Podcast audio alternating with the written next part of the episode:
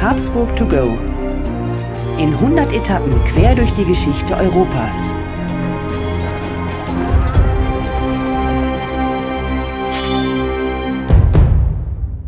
Hallo und herzlich willkommen bei Habsburg to go. Der etwas andere geschichtliche Reisebericht. Wir reisen auf den Spuren der Habsburger. Wir, das sind Markus Knapp und mein Name ist Thomas Krug. Hallo Thomas, hi.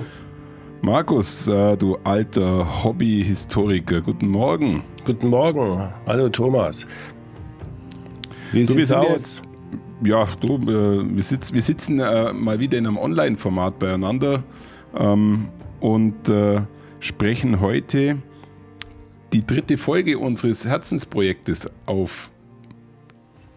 Richtig, ja. Ähm, Habsburg to go. Wir nehmen langsam Fahrt auf. Wir äh, produzieren eifrig unsere Folgen. Und wir haben ja immer gesagt, wir orientieren uns nach den Orten. Wir äh, orientieren uns nicht nach Personen. Wir orientieren uns nicht nach irgendeiner Chronologie, sondern wir orientieren uns tatsächlich nach europäischen Orten. Und Markus, halt uns nicht äh, länger im, im Spannungsbogen, sondern lass einfach mal raus, wo die Reise heute hingeht. Also, äh, heute geht's nach Genf. Thomas.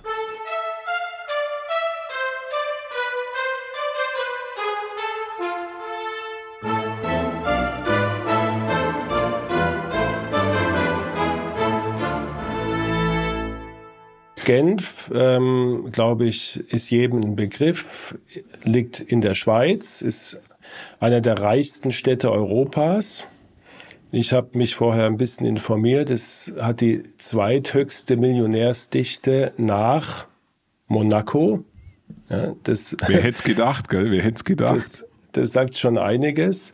Gar nicht so eine, so eine riesige Stadt, hat 200.000 Einwohner, liegt am Genfer See, wie man sich äh, vorstellen kann, und ist die zweitgrößte Stadt der Schweiz.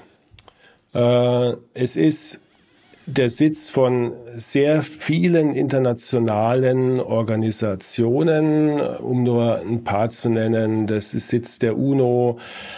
Äh, die, die CERN hat dort ihr, ihr Headquarter, ähm, die WHO und noch viele, viele andere, die ich jetzt hier nicht aufzähle. Also Genf ist eine international wahnsinnig renommierte Stadt ist nebenbei gesagt auch schon eine sehr alte Stadt, wird auch schon bei Caesar erwähnt in, in seinem De Bello Gallico. Da heißt sie noch nicht Genf, sondern hatte damals noch einen keltischen Namen. Uh, ursprünglich wurde sie auch von den Kelten gegründet und, und Genf, der Name Genf äh, meint man, äh, geht auf so einen keltischen Begriff, äh, aus einem keltischen Begriff hervor, der sowas wie Mündung bezeichnet. Und ähm, aus äh, bei Genf fließt die Rhone sozusagen aus dem Genfer See ähm, wieder rein aus dem Bodensee und läuft dann äh, durch, durch die Alpen in die Provence runter. Genf gehörte lange zum Burgund und damit, äh, wie wir ja auch immer wieder hören werden, zum Heiligen Römischen Reich deutscher Nation wurde dann später ein unabhängiger Stadtstaat, so eine Stadtrepublik. Ähm, unter anderem haben da berühmte Persönlichkeiten wie der Reformator Calvin gewirkt. Ähm, dann wurde es unter Napoleon kurz französisch und nach Napoleons Sturz äh, wurde es dann schließlich im frühen 19. Jahrhundert in die Schweizer Eidgenossenschaft aufgenommen und da befindet sich Genf, wie wir wissen, bis heute. Ja, ähm, wie du gerade berichtest, glaube ich, wirklich eine sehr interessante Stadt, aber wie auch in jeder Folge stelle ich jetzt einfach mal die äh, platte Frage, was hat jetzt diese Schweizer Stadt überhaupt mit unserem Thema Habsburg zu tun? Genau, das ist die obligatorische Frage. Ich will sie dir gerne beantworten. Genf ist eine Endstation, eine ziemlich traurige Endstation für eine der berühmtesten Habsburger, Habsburger Figuren überhaupt, nämlich Sissi bzw.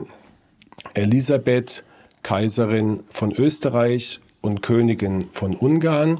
Und die wird in Genf ermordet auf offener Straße von einem italienischen Anarchisten. Und deswegen ist Genf einer ja, der wichtigsten Orte, wenn man sich mit Habsburgern beschäftigt. Und ich glaube, äh, Markus, es, äh, wir können nicht zu viel äh, vorhersagen, aber die Sissi wird uns in unseren Folgen wahrscheinlich noch das ein oder andere Mal begegnen als Persönlichkeit. Aber sie wird uns, wie du es gerade auch angedeutet hast, nur einmal in Genf begegnen. Und ähm, lass uns doch einfach mal ein bisschen Hintergrundinformationen an der Stelle von Steffi anhören und dann steigen wir mit dir zusammen tiefer ins Thema ein. Richtig. Steffi legt gleich los. Vielleicht noch ähm, von meiner Seite aus. Wir, du hast ja eben vollkommen richtig gesagt, die äh, Sissi hat sich so in Europa verewigt. Ähm, wir werden sie noch zahlreiche Mal in unserem Podcast hören und sehen und ihr begegnen. Wir haben heute, und äh, darauf bezieht sich jetzt auch gleich ähm, das Hintergrundwissen von Steffi, ähm, den Aspekt ihres Lebens herausgegriffen, der sie durch ganz Europa geführt hat, nämlich ihre Reiselust, ihre legendäre Reiselust. Und ähm, wir werden andere Folgen haben, wo wir uns auf andere Aspekte von ihrem Leben beziehen, aber heute auch der Übersichtlichkeit halber hauptsächlich Sissi und ihre Reisen. Elisabeth, Kaiserin von Österreich, genannt Sissi, wurde an Heiligabend 1837 in München geboren. Sie entstammte dem ehrwürdigen Geschlecht der Wittelsbacher. Elisabeth verlebte eine glückliche Kindheit in Bayern, die von einer freien und für die damalige Zeit unkonventionellen Erziehung geprägt war. Ihr Leben änderte sich schlagartig, als sie mit erst 16 Jahren ihren Cousin, den österreichischen Kaiser Franz Josef, heiratete.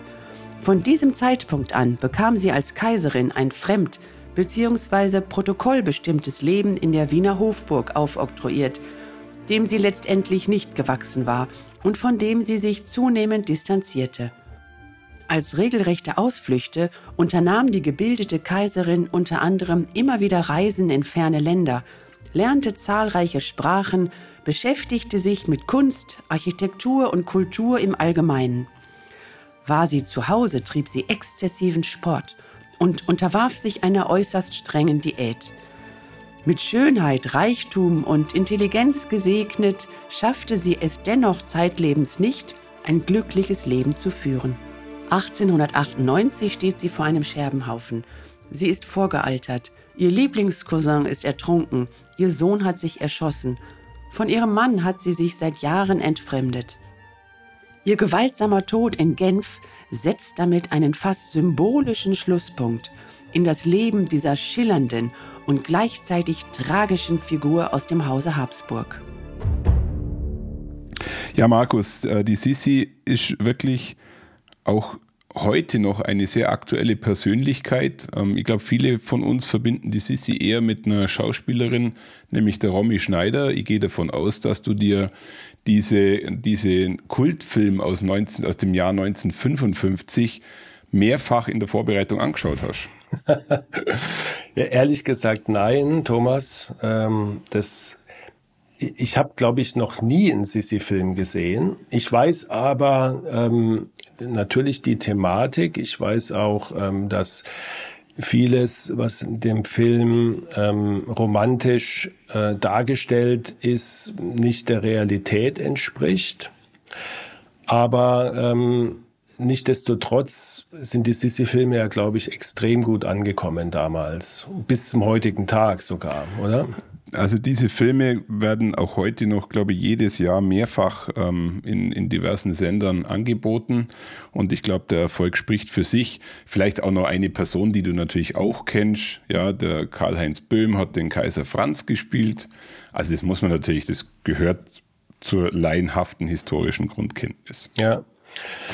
Also was sicher, was man sicherlich sagen kann, äh, ohne jetzt darauf äh, näher einzugehen, dass, dass der, der Anfang der Romanze war wohl tatsächlich von, von Verliebtheit auf beiden Seiten geprägt.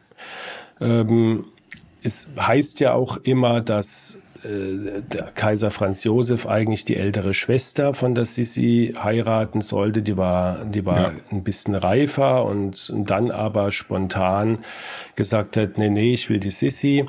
Ähm, jetzt nach neuesten Forschungen ist es wohl so, dass, dass äh, die Mutter von Kaiser Franz Josef ihm das freigestellt hat. Ja, sie war mhm. ja, sie war ja sozusagen die Tante von, von Sissi. Und er hat dann äh, sofort entschieden, das ist die Sissi und sie hat sich auch in ihn damals unsterblich verliebt mit ihren gerade mal 16 Jahren. Also dieser Part stimmt, alles, äh, was dann in den weiteren Folgen und im Verlauf des Films kommt, ist wohl historisch nicht haltbar. Da werden wir sicherlich noch ein paar Mal drauf eingehen. Ich hätte jetzt bei dieser Geschichte, ich weiß nicht, ob du das nachvollziehen kannst, äh, denke ich immer an das englische Königshaus und damit natürlich an, an Lady Di, die ja. ja auch bis heute ein, ein Mythos ist, der, der ungebrochen ist und ähm, sag mal, viele Parallelen sehe ich da zum Leben von Sissy. Also die, die sag mal, Kindergärtnerin, die einen, einen König heiratet, ähm, die aber nie glücklich ist, ja, die ein, ein, Leben in, in Saus und Braus lebt, dann aber unter tragischen Umständen ums Leben kommt. Ähm, das sind alles solche ähm, Voraussetzungen, um sich unsterblich zu machen. Und äh, ich glaube, das sehen wir sowohl bei Lady Di als auch bei Sissy, oder? Ja, absolut. Und äh, es hat sich ja erst gerade äh, vor kurzem zum 25. Mal gejährt, ähm, der Tod von der Prinzessin Di. Aber Markus, ich glaube, jetzt interessiert uns tatsächlich nochmal das Thema Sissi und vor allem, ja, einen etwas konkreteren Zusammenhang zu unseren äh, Habsburgern herzustellen, ähm, damit wir, damit wir wie sagt man so schön, einen roten Faden bewahren.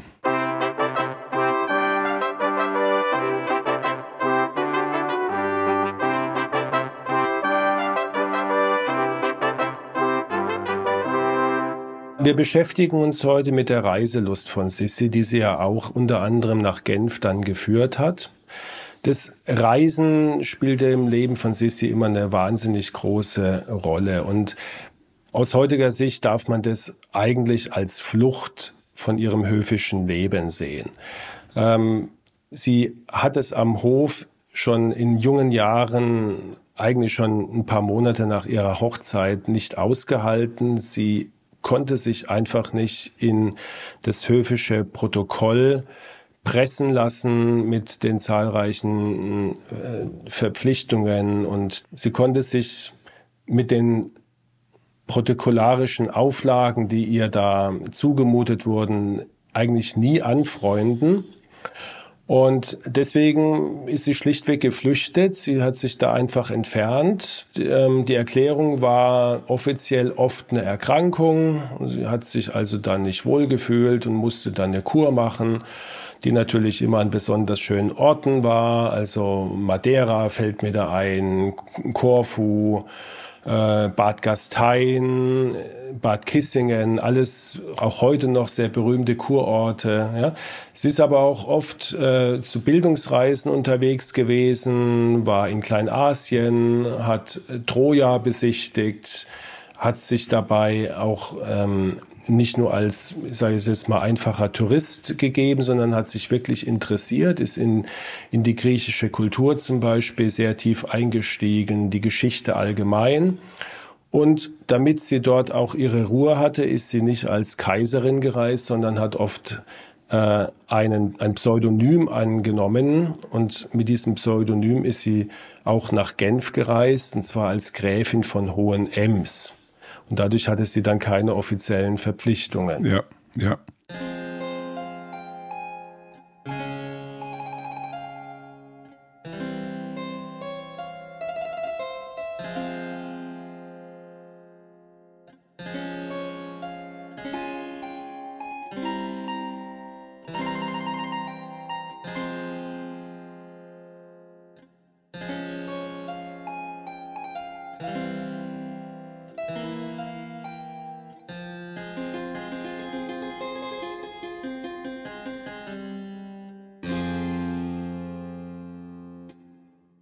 Und jetzt hast du ja vorher gerade erwähnt, dass das äh, schon äh, zu Beginn eine Liebeshochzeit war. Also der Franz Josef, ihr Mann, ähm, hat äh, seine Frau sicherlich äh, über alles geliebt, aber wie ist er denn dann eigentlich damit umgegangen, dass eigentlich seine Frau nie da war? Also das wird jetzt, jetzt auch für ihn nicht ganz so einfach gewesen sein.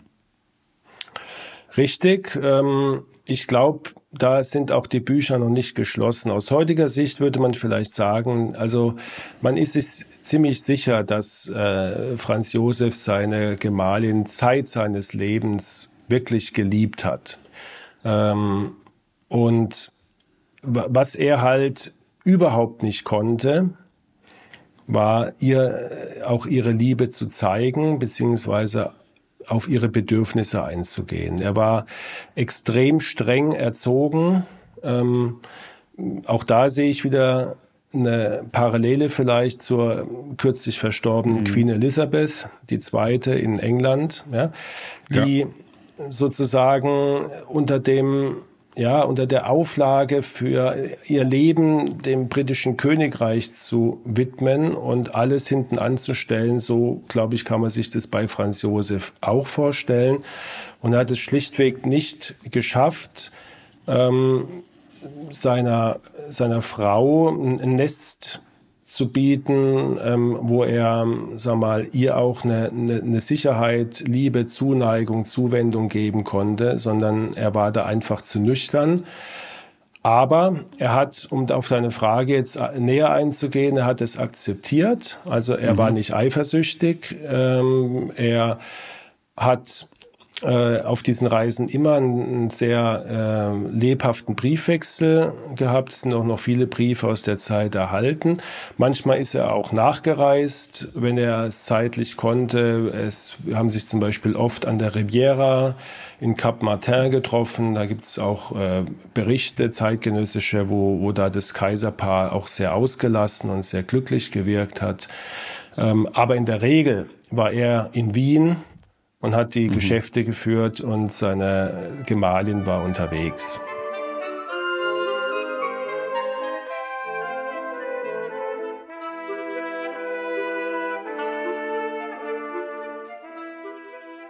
Da er in turbulenten Zeiten gelebt hat, hat er, glaube ich, auch gut was zu tun gehabt, ähm, sodass er einfach nicht just for fun in der Weltgeschichte rumreisen konnte.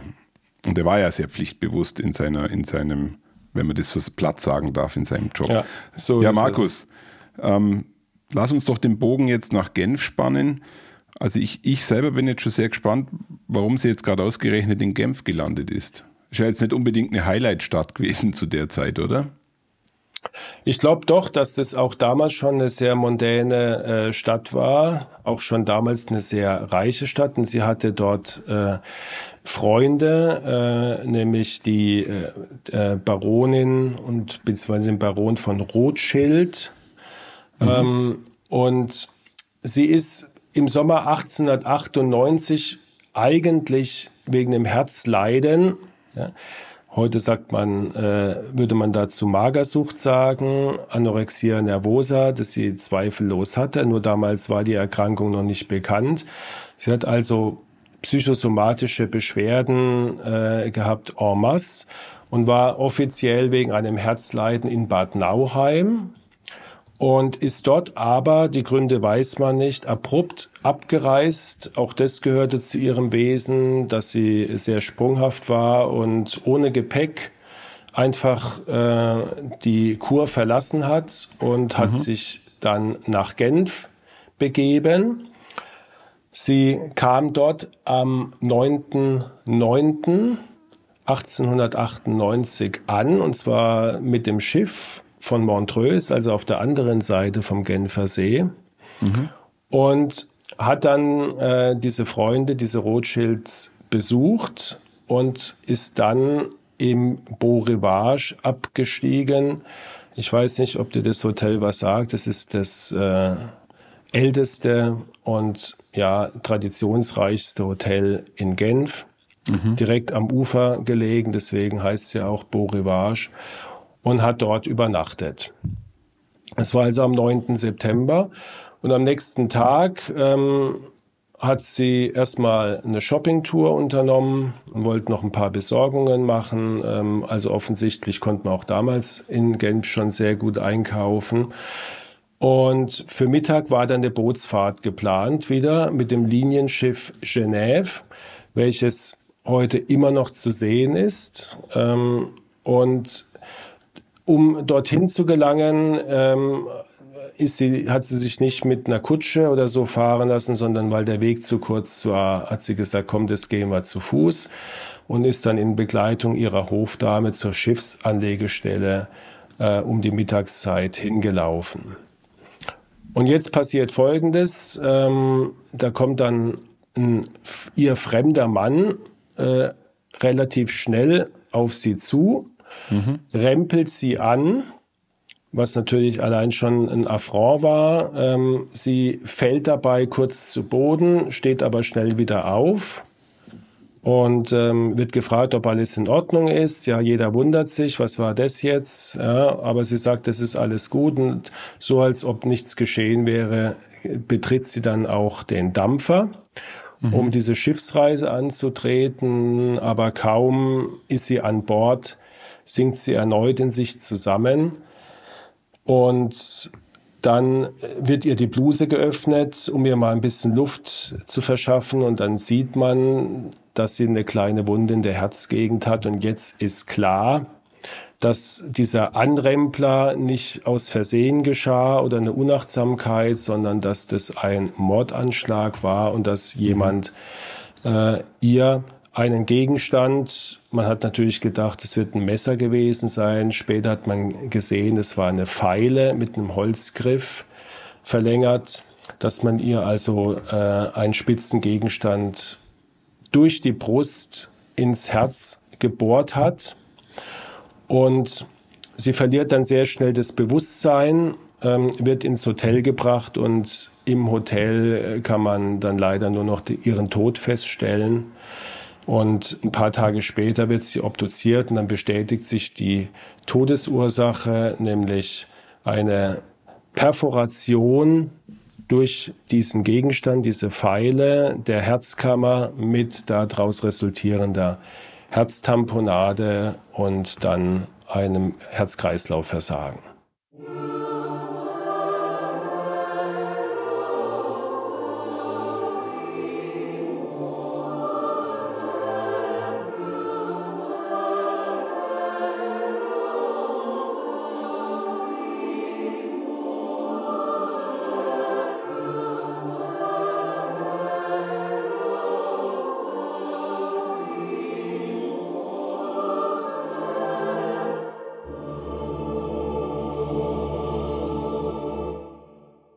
Markus, darf man an der Stelle äh, Werbung in eigener Sache machen? Wir äh, machen ja schon seit geraumer Zeit einen Podcast äh, Hand aufs Herz und ich meine, wir haben genau dieses Thema, äh, ich glaube in der Folge 69 explizit besprochen. Also sollte jemand Interesse haben an der medizinischen Seite dieses ganzen Themas, dann kann man nur empfehlen, sich diese Folge anzuhören, oder? Ja. Ja, Thomas, super. Vielen Dank für den Hinweis. Genau. Das äh, werden wir dort etwas ausführlicher von der medizinischen Seite betrachten. Genau. Und Markus, ähm, was mir gerade auffällt, weil du das so am Rande erwähnt hast, dieses Linienschiff ist äh, heute noch ähm, aktiv. Also wer Geschichte richtig erleben will, der ähm, kann einfach mal mit dem Schiff eine Fahrt machen und sich bewusst machen, was dort passiert ist. Ja, genau.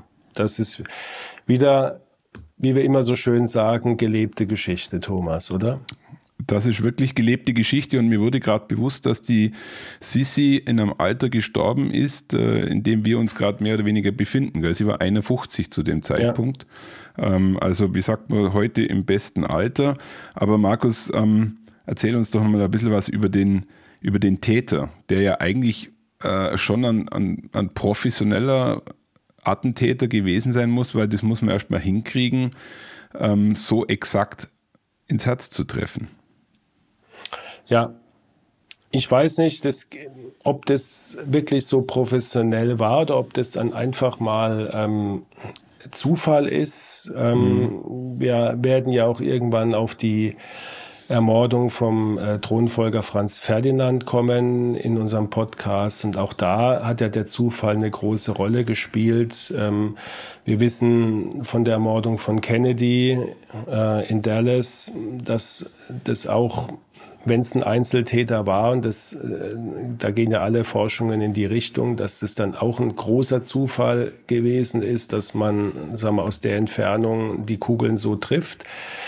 Es scheint immer mal wieder vorzukommen. Ähm, jedenfalls war der Attentäter, der hieß Luigi Lucchini. Es war ein, ein Italiener, es war ein Anarchist.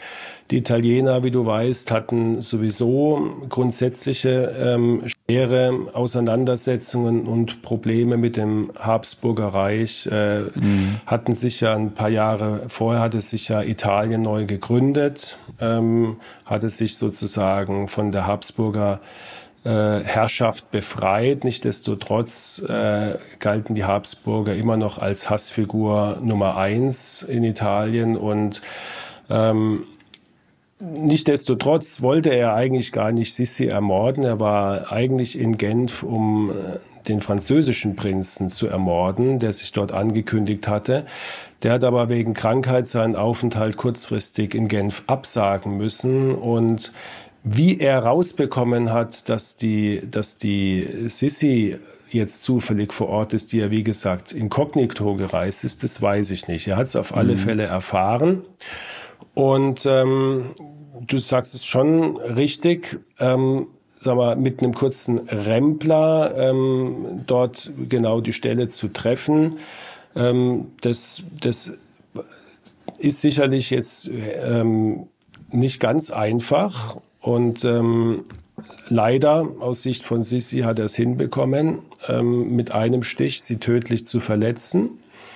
Ja. Ähm, aus heutiger Sicht muss man sagen, ähm, würde wäre die Sissi, Sissi nicht gestorben, muss man ganz klar sagen. Also heute äh, hätte man das sofort diagnostiziert und hätte noch am Unfallort durch äh, eine Perikarddrainage ihr Leben retten können, aber damals mhm. war es halt äh, nicht absolut tödlich.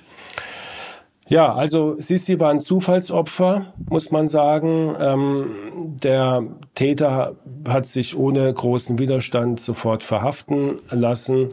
Er hatte offensichtlich auch schon vorher mit seinem Leben abgeschlossen. Es war ihm bewusst, was, was er dann, äh, was für ein mhm. Schicksal ihn erwartet. Er war dann mehr oder weniger negativ überrascht, dass man ihn nicht zum Tode verurteilt hat, weil in Genf damals schon die Todesstrafe abgeschafft war, hat dann selber, ja. das muss man sich vorstellen, den Antrag gestellt, hingerichtet zu werden, äh, wollte nach Luzern verlegt werden, wo noch die Todesstrafe vollstreckt wurde. Das hat man ihm nicht mhm. äh, gegönnt, in Anführungsstrichen.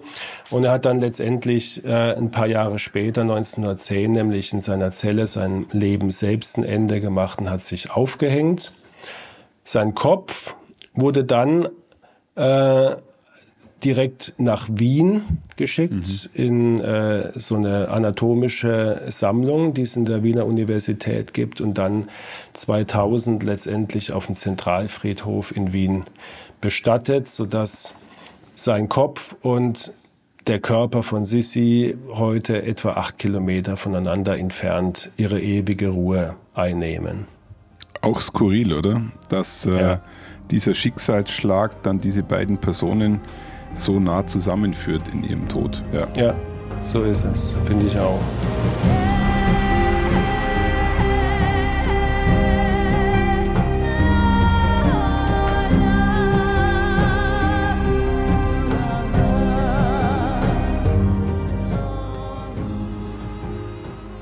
Markus, eine sehr spannende Geschichte. Ähm, ich glaube, das macht nochmal einen Aspekt äh, von Sissi ähm, den wahrscheinlich der ein oder andere noch nie so gehört hat.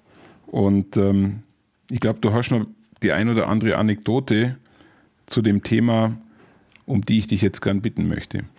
Ja, also ähm, Anekdote vielleicht äh, ist äh, interessant, dass das Hotel, von dem wir eben schon gesprochen haben, das Beau Rivage, äh, galt und gilt heute noch als Luxushotel erster Klasse. Ich habe es äh, in der Vorbereitung mal gegoogelt, also ähm, ein Doppelzimmer geht mal ab 1500 Euro die Nacht los. Ne? Mhm, mh. Und ähm, ich glaube, du weißt es, Thomas, 1987 gab es im Umfeld von Beau Rivage auch einen sehr aufregenden Todesfall, nämlich den ja. Tod von Uwe Barsche, der ja dort in einem Zimmer unter mysteriösen bis heute immer noch nicht geklärten Umständen gestorben ist. War es Selbstmord, war es Mord, war es ein natürlicher Tod? Letzteres sicherlich nicht. Ähm, also von daher hat das Beau Rivage bis heute auch, ja, wie soll man sagen, so ein bisschen so einen so ein, so ein, äh, mystischen Touch und vielleicht auch ein bisschen unheimlichen Touch. Ja? Mm, Äh, das Zimmer von Uwe Barsche, das ist äh, nicht mehr, die Zimmernummer existiert nicht mehr aus gutem Grund. Ja. Ähm, die Sissy Suite, die gibt's dagegen schon noch. Also man darf sich da äh, in der Suite übernachten, wo Sissy genächtigt hat. Und ein, ein zweites, ein bisschen kurioses, unheimliches Moment in dem Zusammenhang ist, dass die Sissy, die, die Angewohnheit hatte, sie war ja auch äh, Poetin, sie hat also selber auch äh, Gedichte geschrieben mhm. und hat immer wieder im Freundes- und äh, Bekanntenkreis hat sie also einen, einen Spruch losgelassen, der hieß, ich zitiere, ich wollte, meine Seele entflöge zum Himmel durch eine ganz kleine Öffnung des Herzens. Zitat Ende. Und das ist ja wenn man so will, genau die Todesursache. Gell? Eine ganz kleine, weil die Pfeile waren nicht mehr als ein, ein äh, ja. vielleicht äh, vier, fünf Millimeter. Äh, durch eine ganz kleine Öffnung im Herzen ist sie tatsächlich gestorben. Und ähm, ja, fand ich jetzt bei der Vorbereitung ja Markus, fast ein bisschen ist, unheimlich, gell? Ja, ich wollte gerade sagen, das ist äh, fast schon spooky, ja, ähm, wenn man das jetzt auch so als Zitat nochmal so hört. Du, ähm, ich hätte auch eine Anekdote äh, auf Lager zu Sissi. Lass hören.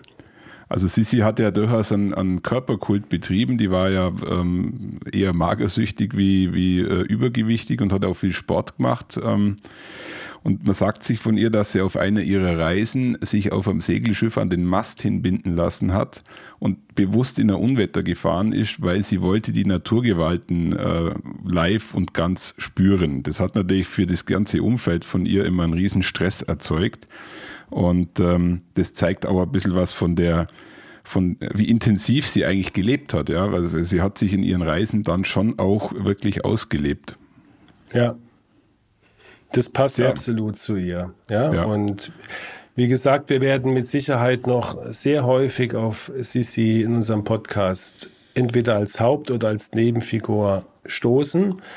Und ähm, wir werden noch einige Anekdoten über sie und ihr Leben zum Besten geben können. Da bin ja. ich mir sicher.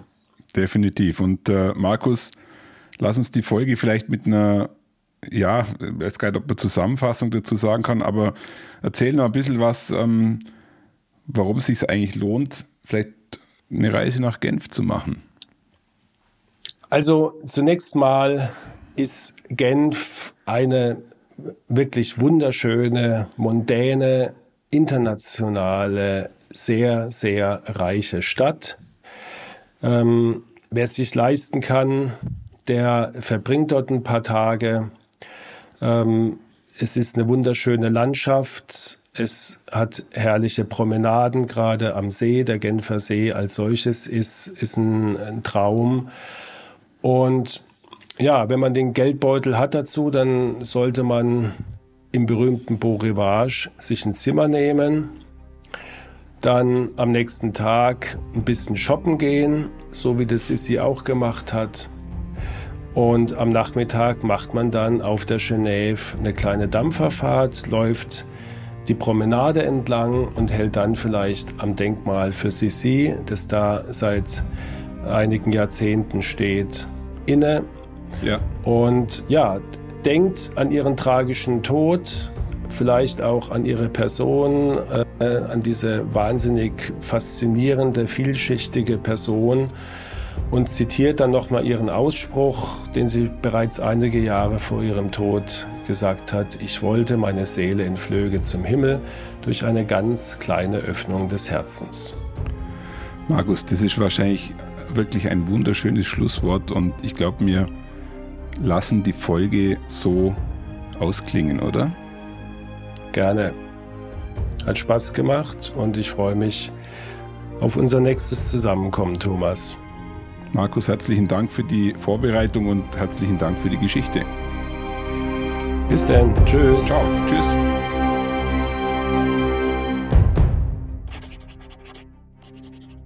Habsburgwissen to go. Inwiefern waren Sissi und Franz Josef verwandt? Ja, ähm, tatsächlich war Franz Josef der Cousin von Sissi. Wir waren also relativ eng miteinander verwandt. Ähm, die Habsburger hatten ein Problem. Äh, es gab nicht so viel katholische Herrschaftshäuser von Rang und Namen, mit denen sie sich verbinden konnten. Es waren deswegen immer die gleichen. Es waren, ähm, die, war diese spanische Linie und es waren äh, die Wittelsbacher und die Franzosen. Und deswegen ähm, gab es natürlich auch sehr viel inzestiöse Verbindungen und entsprechend auch viele Erberkrankungen und Missbildungen und viele Todesfälle im Kindesalter schon. Und in unserem konkreten Fall war die Mutter von Franz Josef die Schwester von der Mutter von Sissi. Und es waren, die, die stammte aus dem Haus Wittelsbach und deswegen gab es da auch immer wieder Verbindungen und Verwandtschaftsbesuche. Und bei einem Verwandtschaftsbesuch kam es eben zu diesem legendären Treffen zwischen Franz Josef und der späteren Kaiserin Elisabeth.